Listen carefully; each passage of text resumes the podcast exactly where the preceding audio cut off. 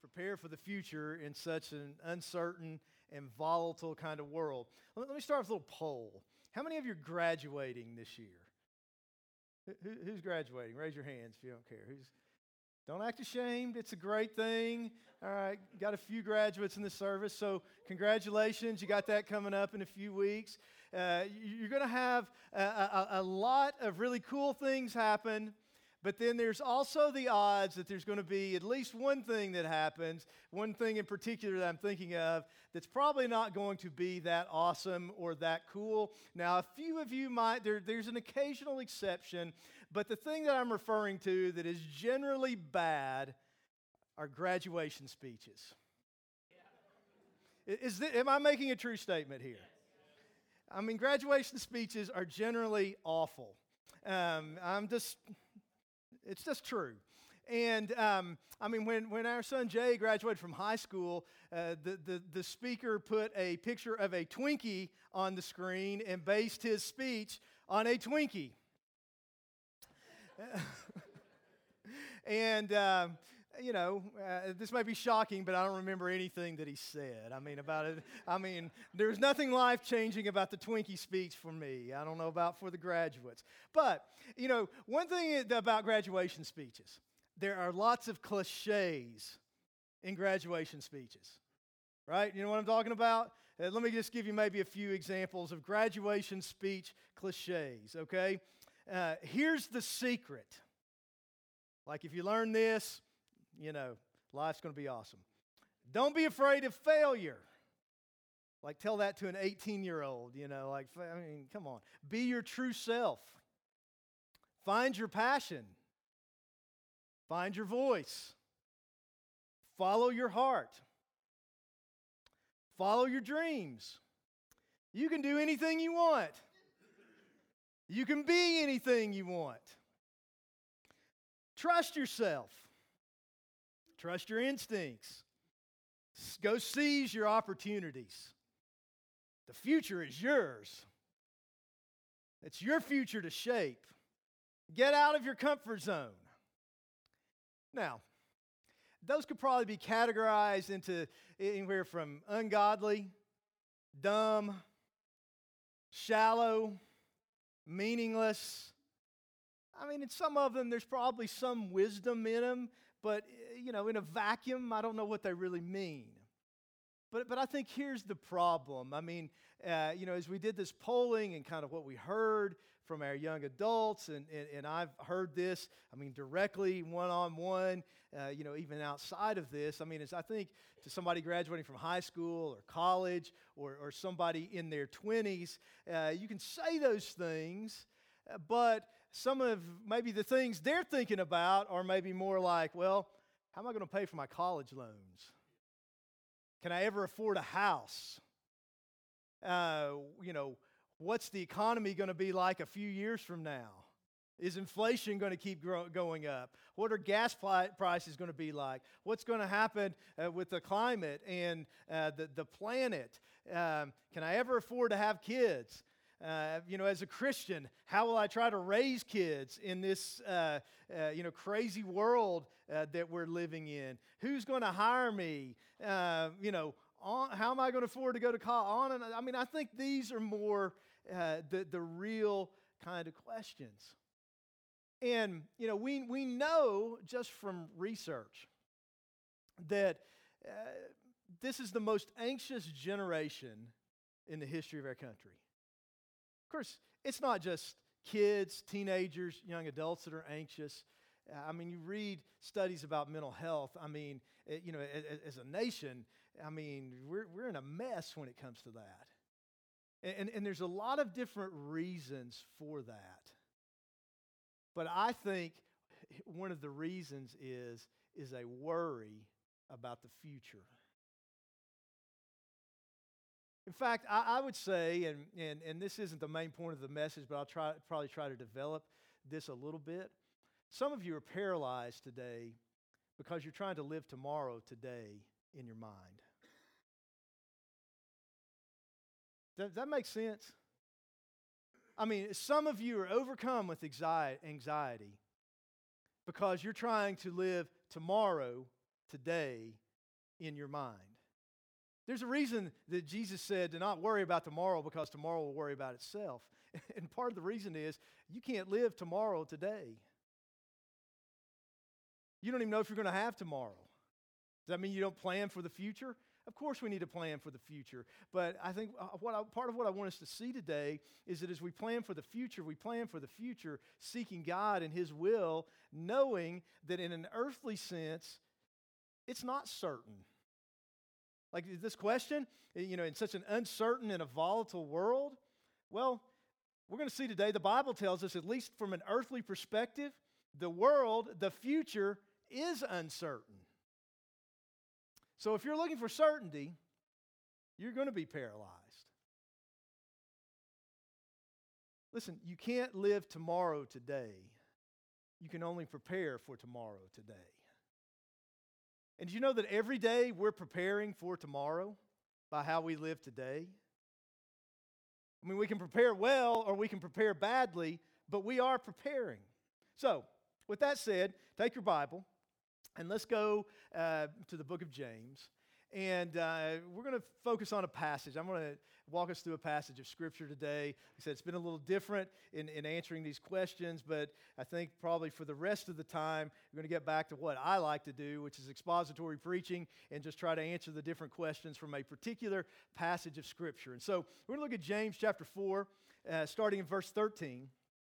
And I want to try to answer this question by giving you, first of all, three warnings, pointing out three dangers, three wrong ways to approach the future that I think two are explicit in the text, one is implicit in the text, and then just kind of give you one big idea and, and, and some practical handles for it for how to answer this question. And again, uh, you know, I, I, can't give you the full answer to this question. If you're trying to figure out your future, uh, you need more than what I'm giving you today. You may need a financial advisor. Uh, you, you may need a marriage counselor, you know, at some point premarital counseling. You may need a, you know, a college advisor. I'm not getting into those weeds, not qualified to do those things. But I, what I hope to do today is help you settle uh, the big picture question of how to approach life with God. Okay? So let's just read the text and we'll try to unpack it. So, James says, uh, James, the half brother of Jesus, says, Come now, you who say, Today or tomorrow we will go to such and such a city, uh, spend a year there, buy and sell, and make a profit. Whereas you do not know what will happen tomorrow. For what is your life? It is even a, va- a vapor that appears for a little time and then vanishes away. Instead, you ought to say, If the Lord wills, we shall live and do this or that. But now you boast in your arrogance. All such boasting is evil. Therefore, to him who knows to do good and does not do it, to him it is sin. So, let me point out three dangers to you here about the future. First of all, there's the danger of presumption. And this is based on the fact that the future is uncertain. In other words, don't presume on the future. Don't presume or assume that your future is going to go a, a, a, certain way.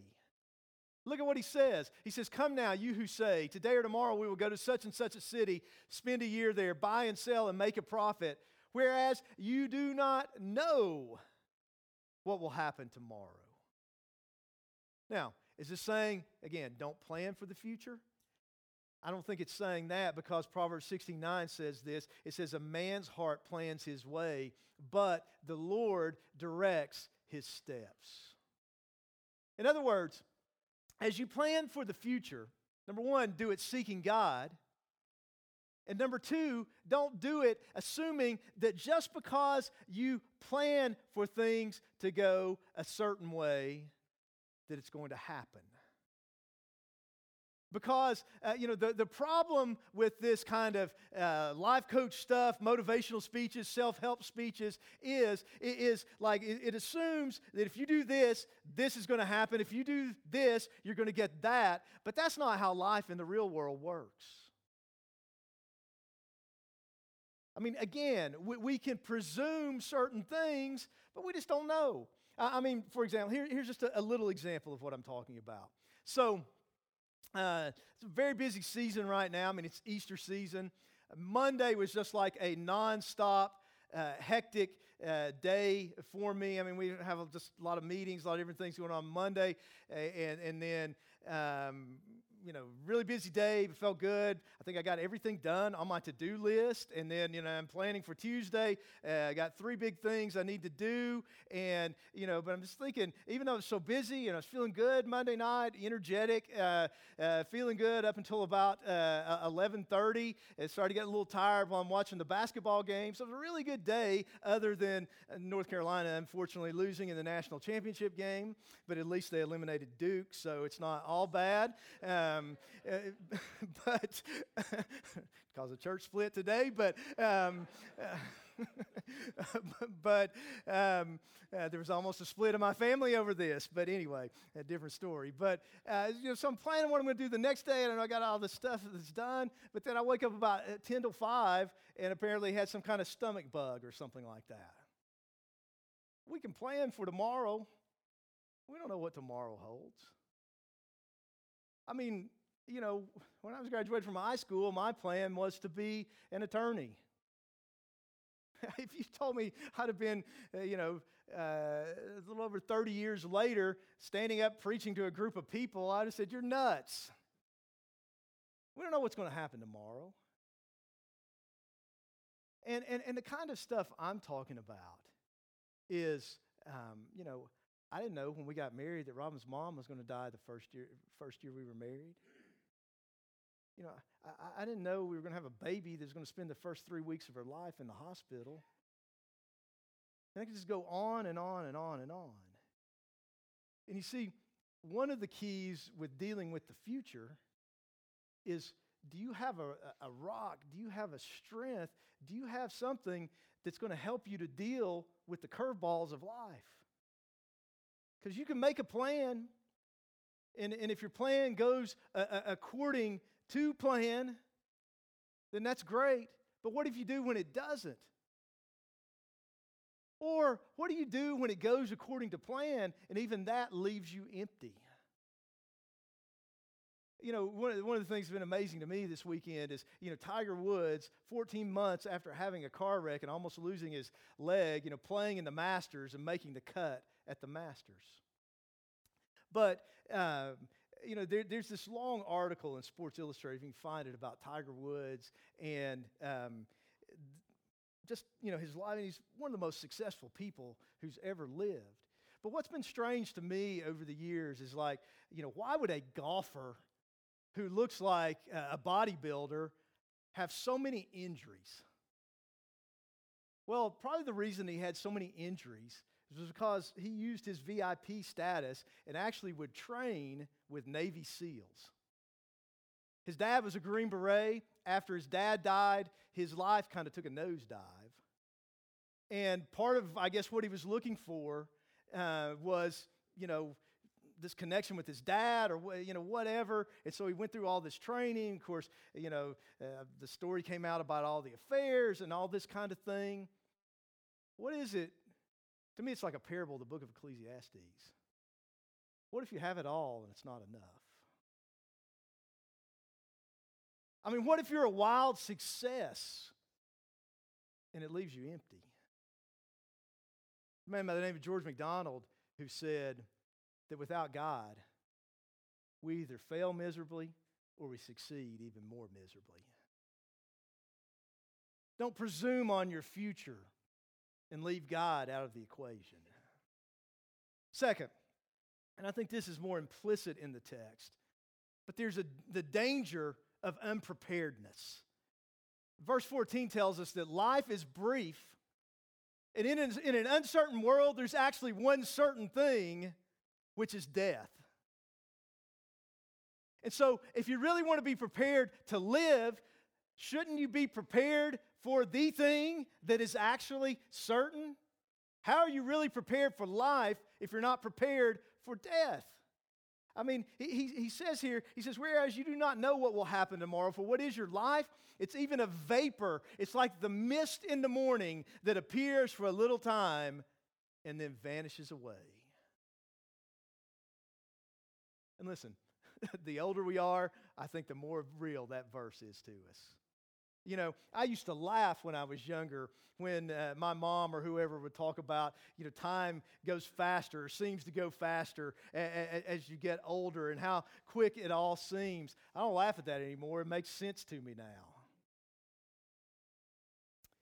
Rick Warren's written The only time most people think about eternity is at funerals. And then it's often shallow, sentimental thinking based on ignorance. You may feel it's morbid to think about death, but actually it's unhealthy to live in denial of death and not consider what is in inevitable. Only a fool would go through life unprepared for what we all know will eventually happen. You need to think more about eternity, not less.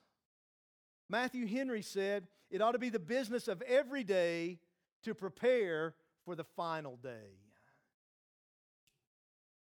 And I think that's a good way to approach life.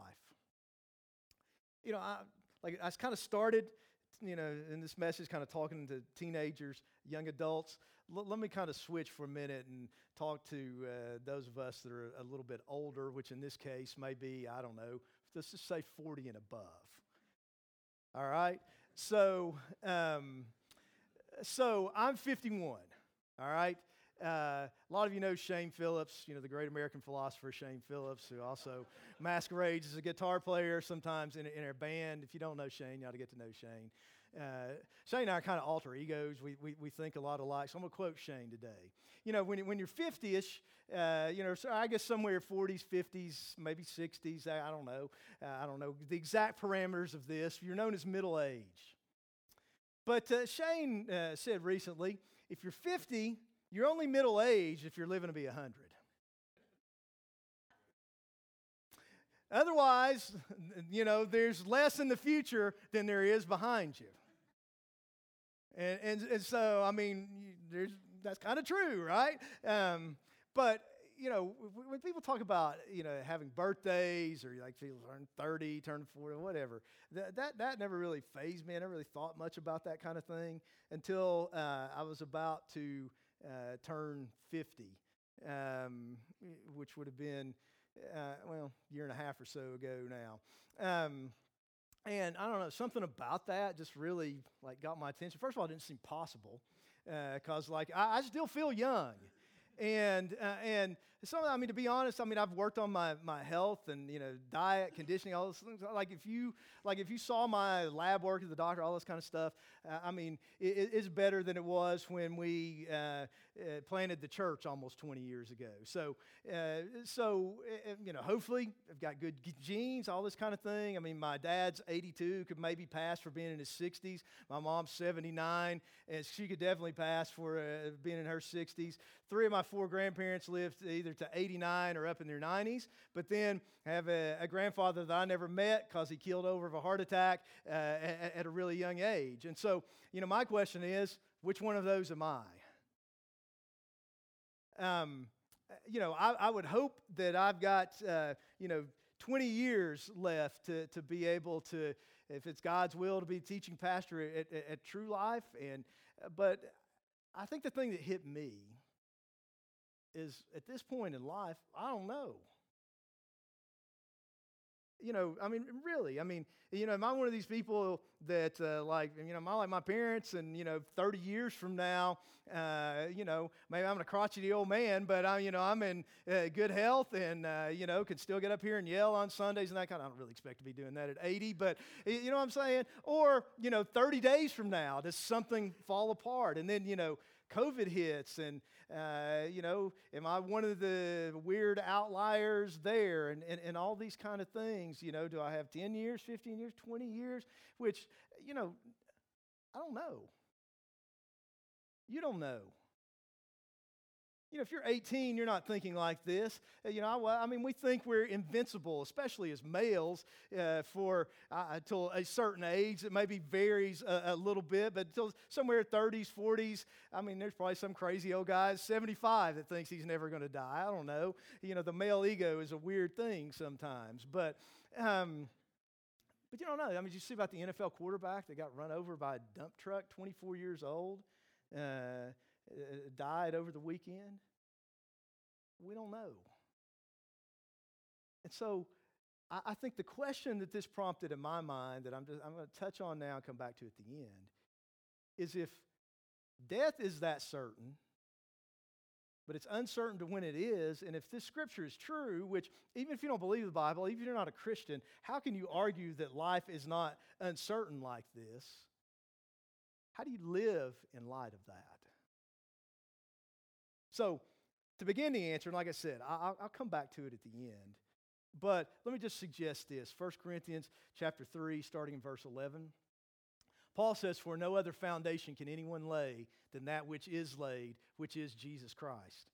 Now, if anyone builds on this foundation with gold, silver, precious stones, wood, hay, straw, each one's work will become clear, for the day will declare it, because it will be revealed by fire, and the fire will test each one's work of which of what sort it is. If anyone's work which he has built on it endures, he will receive a reward. If anyone's work is burned, he will suffer loss, but he himself will be saved, yet so as through fire. So, how do we prepare for an uncertain future? I would say make sure you're ready for the final day. Lay the foundation of Jesus Christ. Make sure you're saved. Make sure you're ready for death because if you're ready for death, you can really live. But even beyond that, I would say reverse engineer your life to live every day to be ready for the final day. Listen, you can't live uh, tomorrow today, but you can live today to be ready for tomorrow and to be ready for eternity.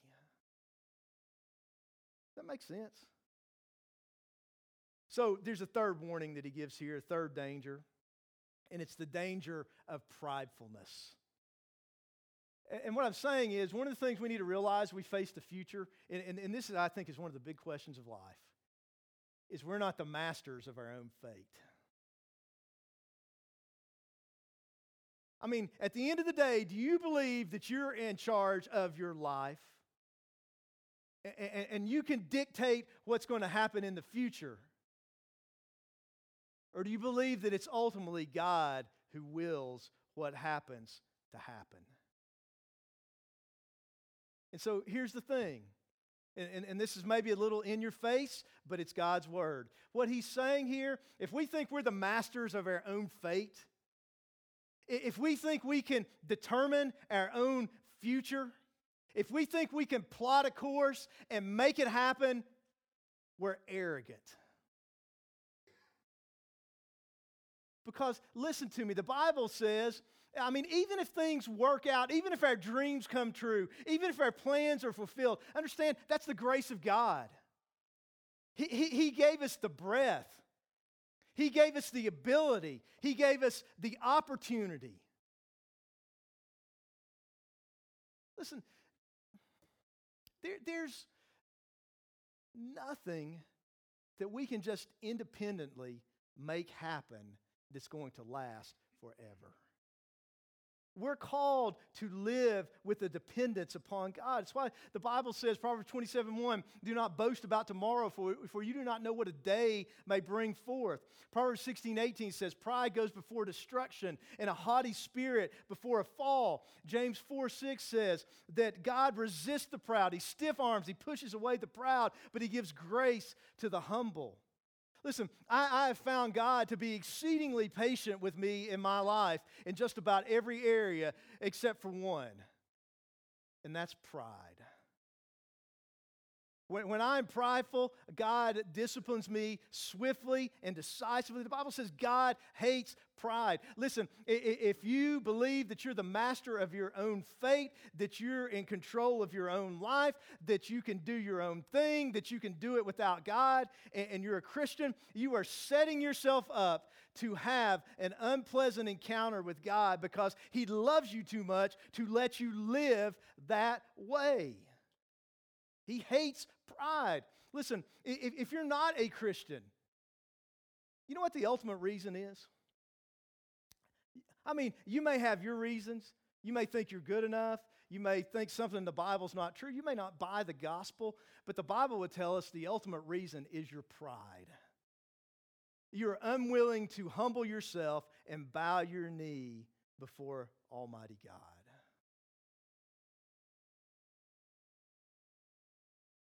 Listen, someday we are going to come face to face with Him. and answer to Him.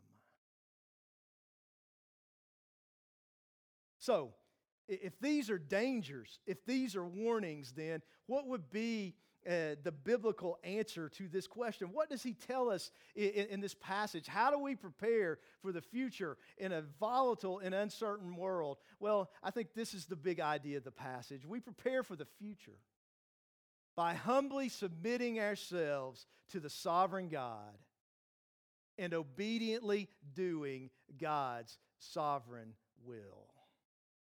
Notice again what he says in verse 15. He says, Instead, you ought to say, If the Lord wills, we shall live and do this or that. In other words, well, let me put it this way. First of all, let's talk about a conviction, and, then let's talk about some actions that flow out of the conviction. Here's the conviction God's in control, I'm not.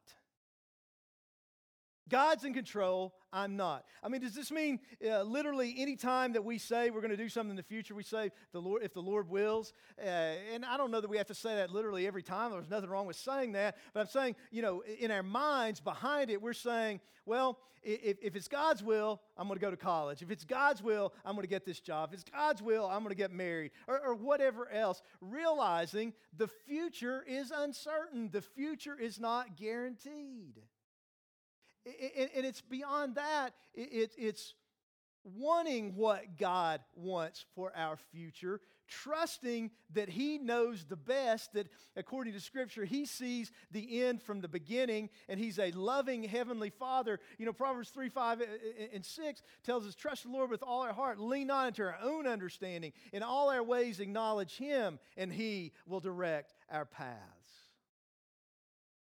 So, Psalm 115:3 says, Our God is in heaven, He does whatever He pleases.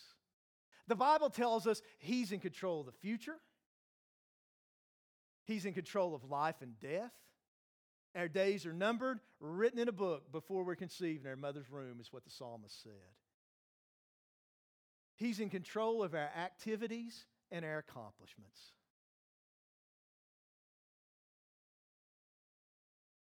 I could not be up here doing what I'm doing apart from the plan, the purpose, the grace of God. It's not me.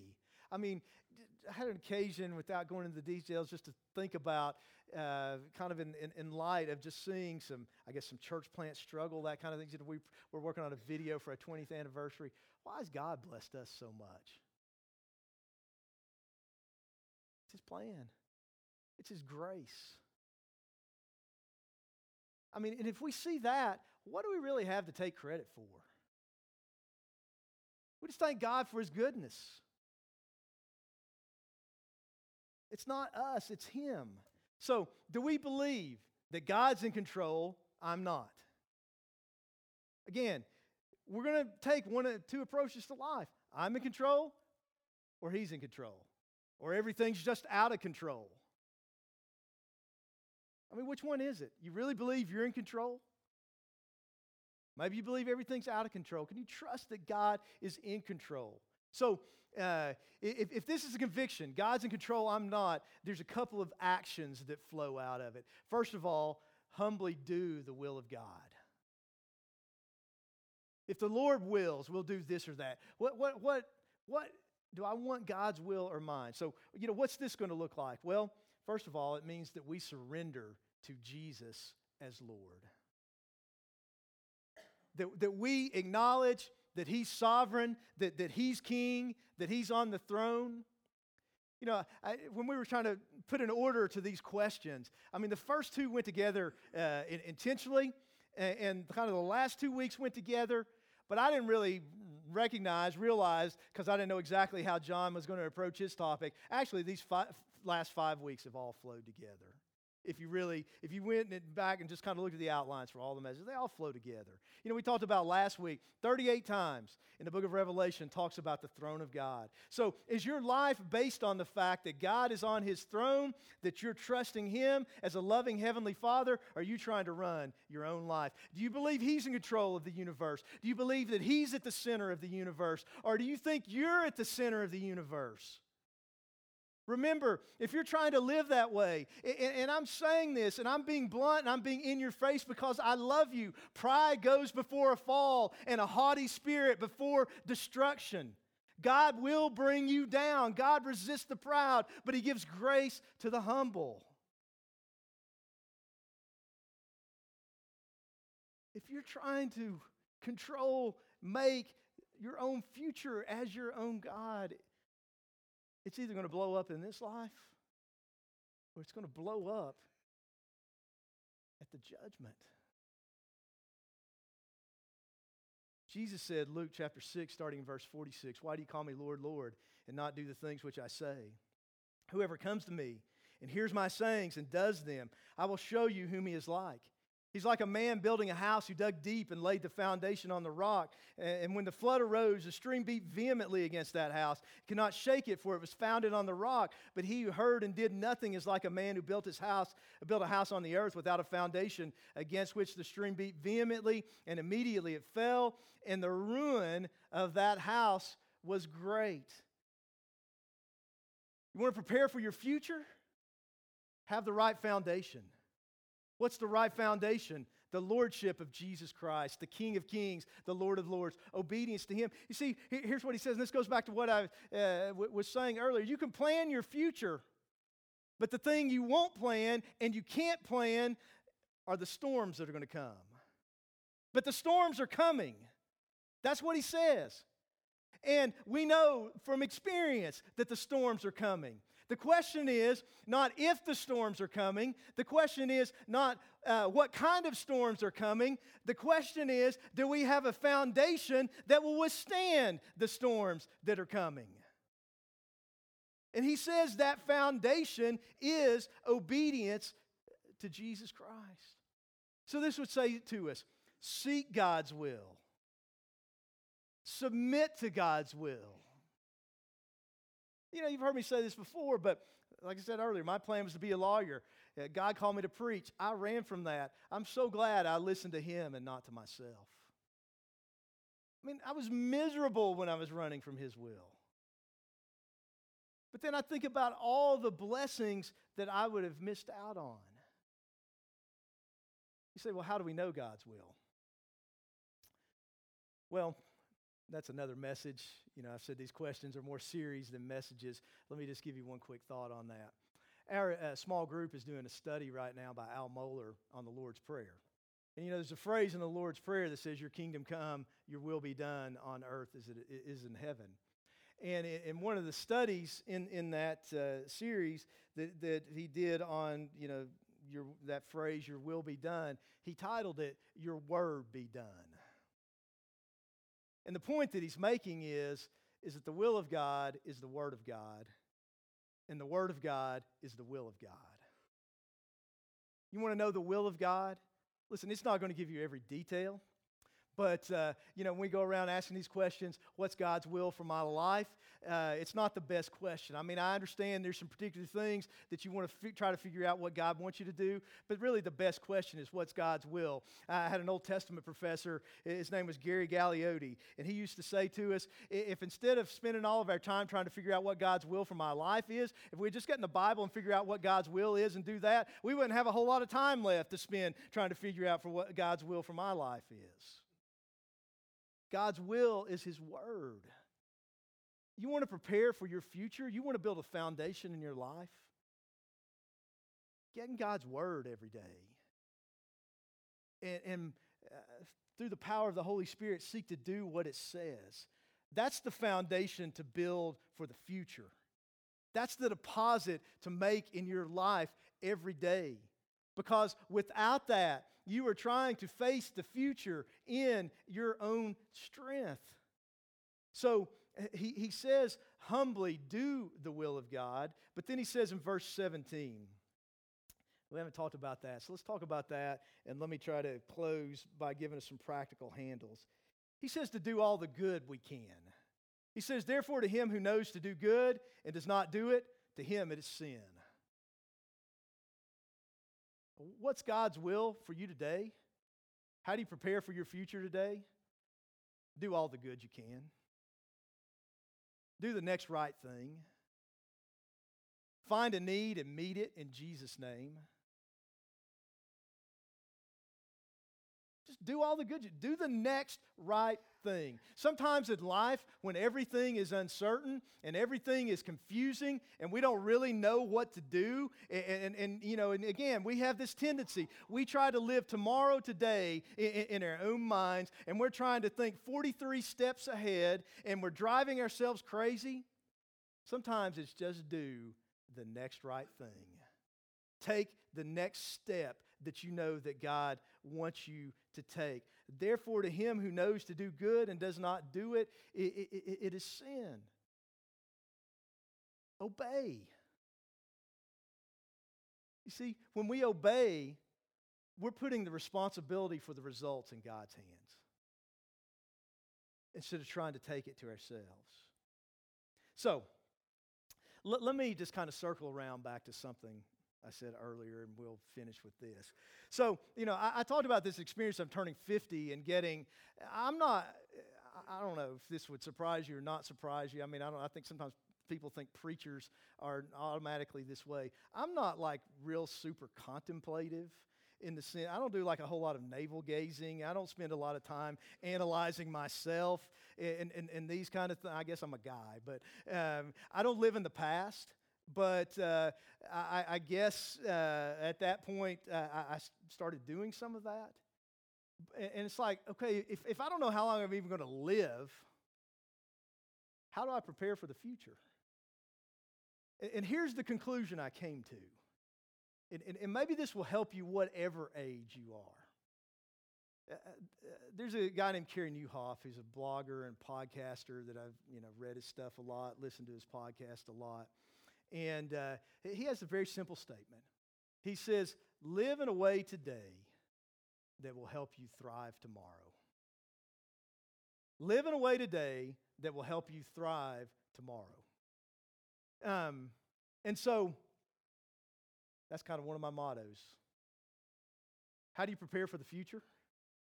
By how you live today. What's that look like? Well, for me, and I mean, I lost weight during COVID. Why? Because I a process. I worked on how I ate. Uh, how do you prepare for tomorrow? I prepare for tomorrow by living today, by starting the day in God's Word and in prayer. Uh, by, you know, I'm not saying I'm not making plans for the future, but uh, by, you know, doing what I feel like, trying to do what I feel like God wants me to do uh, today. I had a conversation with a pastor who was looking for some advice recently, and uh, he, he was, uh, he, he asked this question, or said something like, well, I mean, I assume like for the church, you've got like these five and 10 year plans. Nope. Um, I don't have a five or 10 year plan for me, never have. I don't know if that makes me a bad leader. Maybe it does. I've never found that God has spoken to me about stuff five or 10 years in advance. Um, I mean, if God tells you something for true life uh, for, for the 10 years from now, please make an appointment and come and see me or write it down and give it to me, something like that. I don't know what's going to happen 10 years from now. I mean, I kind of think that's biblical. I don't know what's going to happen to me 10 years uh, from now. So you say, are we just kind of floating along? No, it's process. What are we trying to do? It's Sunday morning, it's next generation, it's small groups, it's making disciples who make disciples, and it's missions, and it's trying to do that better and better and better and let God bring the fruit out of that until Jesus comes back. That makes sense. Uh, you know, some churches kill themselves because they're always looking for some new thing, some new program, and they go from fad to fad to fad. I'm just trying to do a few basic things really well, seek God and pray, and let Him use that because it's sustainable over time and it scales. Personally, what am I trying to do? I'm trying to eat right, exercise, spend time with God, be with my family, minister to people, use the gifts that God's given me, do that day after day after day after day until I can't do it anymore, until Jesus comes back and see what the fruit is at the end of the day. See, I, I don't have a 10 year plan, but I have a life mission statement uh, that uh, I wrote when I was in my 20s. It's probably been adapted uh, a little bit. I, I, I would encourage you, uh, you know, to, to really, uh, you know, consider doing something like that. But my life mission statement basically was, you know, to walk with Jesus, love my wife, uh, this one maybe doesn't quite apply as much anymore because my kids are older, but you know, train uh, my, my, children in, in, the ways of the Lord, plant and, and, pastor a healthy biblical church, and be a part of a church planting movement in Tennessee and the world. That's what's guided my life uh, for the last 20 or, or, or so years. That, that's what I pursue. That's what tells me what to say yes to, tells me what to say no to. People ask me to do stuff. Uh, I've been asked to be a hospital chaplain. No, doesn't fit with my, it's a great thing, doesn't fit with my life mission. I was asked to be on a committee for the Tennessee Baptist Convention last year. No, doesn't have anything to do uh, with, with planning a church. So I'm not going to spend time outside of True Life on something like that. I don't know why they'd ask a church planter to be on the uh, Constitution and bylaws for the Tennessee Baptist Convention anyway. I could probably blow the whole thing up in, in, in one meeting. Uh, uh, uh, do you get what I'm saying? This is who God's wired me to be. This is what He's called me to do. And I'm going to pursue that with everything that's within me. What I'm saying for you is find out who you are and, and what God's called you to do and pursue that with everything you've got in the power of the Holy Spirit. And then let God uh, order your steps. Let Him work out your future and let Him determine what the end fruit of your life is going to be. Now, beyond that, I've got three specific goals for the rest of my life that's kind of clarified this. Uh, and, and, and those are basically one, that the people who know me best would respect me bo- most. Two, that I would finish well. And three, in, in the words uh, of uh, a book by Dave Ferguson, that I would be a hero maker. Meaning that I would train people, reproduce, raise people up who raise people up, disciples who make disciples, that we'd send out leaders and pastors and, and we'd plant churches, and over time that there would be a, a great multiplication. That's what my life's about. What's God called you to do? You say, well, like if, if you don't have a five or 10 year plan, uh, how, do, how does all this work itself out? It's because, li- listen to me, when you're pursuing what God has uniquely graced you you see, the Bible says in 2 Corinthians 10 there's a sphere. There's a, there's a, a portion in the Lord's harvest field that He's entrusted to you if you're a Christian.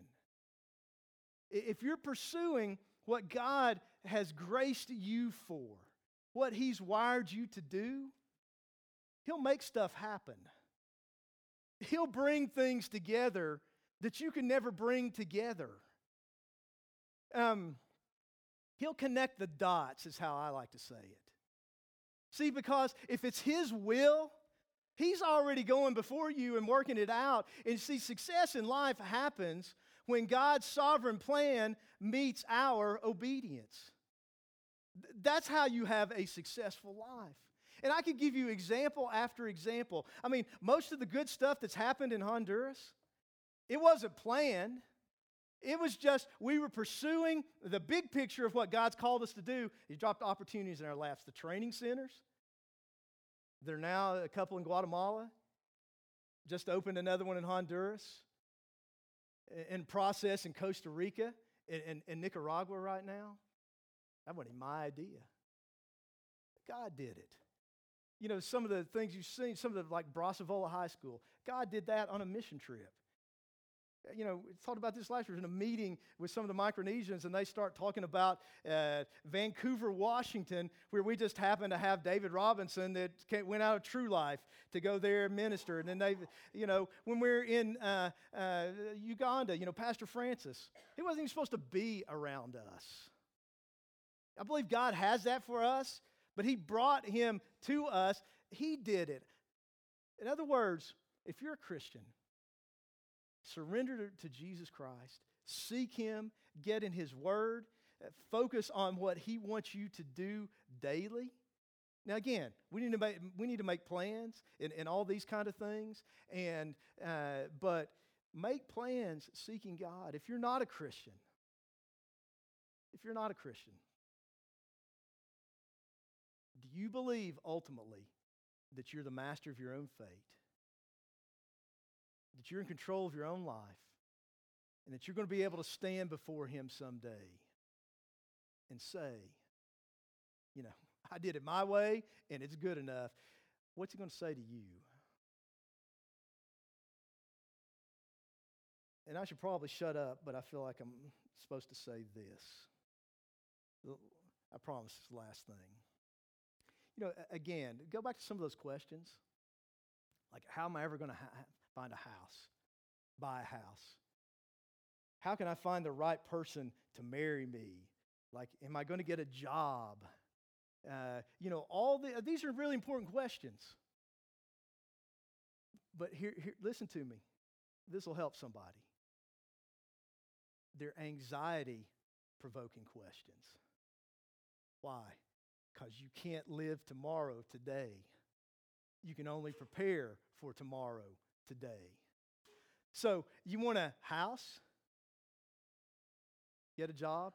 Handle your finances wisely? Save? That's what you can do today. You can, maybe you can't get a house today, but that's what you can do today. You, you want to get married? Remember that purity today paves the way to intimacy tomorrow. Remember that the premarital sex uh, prevents good relationships and it prolongs bad relationships because you think it's better than it really is. You want to have the right kind of marriage. The key is to always be the right kind of person. Maybe you can't uh, get married today. Maybe you can't find the right person today, but you can take some steps in becoming the right person today. That's how you prepare for tomorrow by living the right way today. Uh, you, you, may think, well, God wants me to do something, but I, I, don't know what it is yet. I don't know if I can do it yet. Well, you get in His Word, you get to know Him better. You hang around with some older Christians, let them mentor you, let them help them grow. Do something small, do what God puts in front of you today. Do the next right thing. Be faithful when something's hard today, and then see what God might do with your life tomorrow. What I'm saying is, your future is thousands of todays strung together and how you live day in and day out. And I could go on with example after example. Your health tomorrow is how you eat today. Whether or not you exercise today. I mean, to some degree, I understand, uh, you know, we decay and we can't control that. You, you get what I'm saying? The key to tomorrow is today. Live today for the glory of God, under the lordship of Jesus Christ, eh, through the Word of God, in the power of the Holy Spirit, today. And you know what you'll find? Not only will you be better prepared for tomorrow, your anxiety will go way down too. This is what you can control. You can't control tomorrow. You can control what you do today. You can't control what's going to happen tomorrow. You can't control a lot of things that are going to happen to you. But you can control what you do today. Let's bow our heads and close our eyes.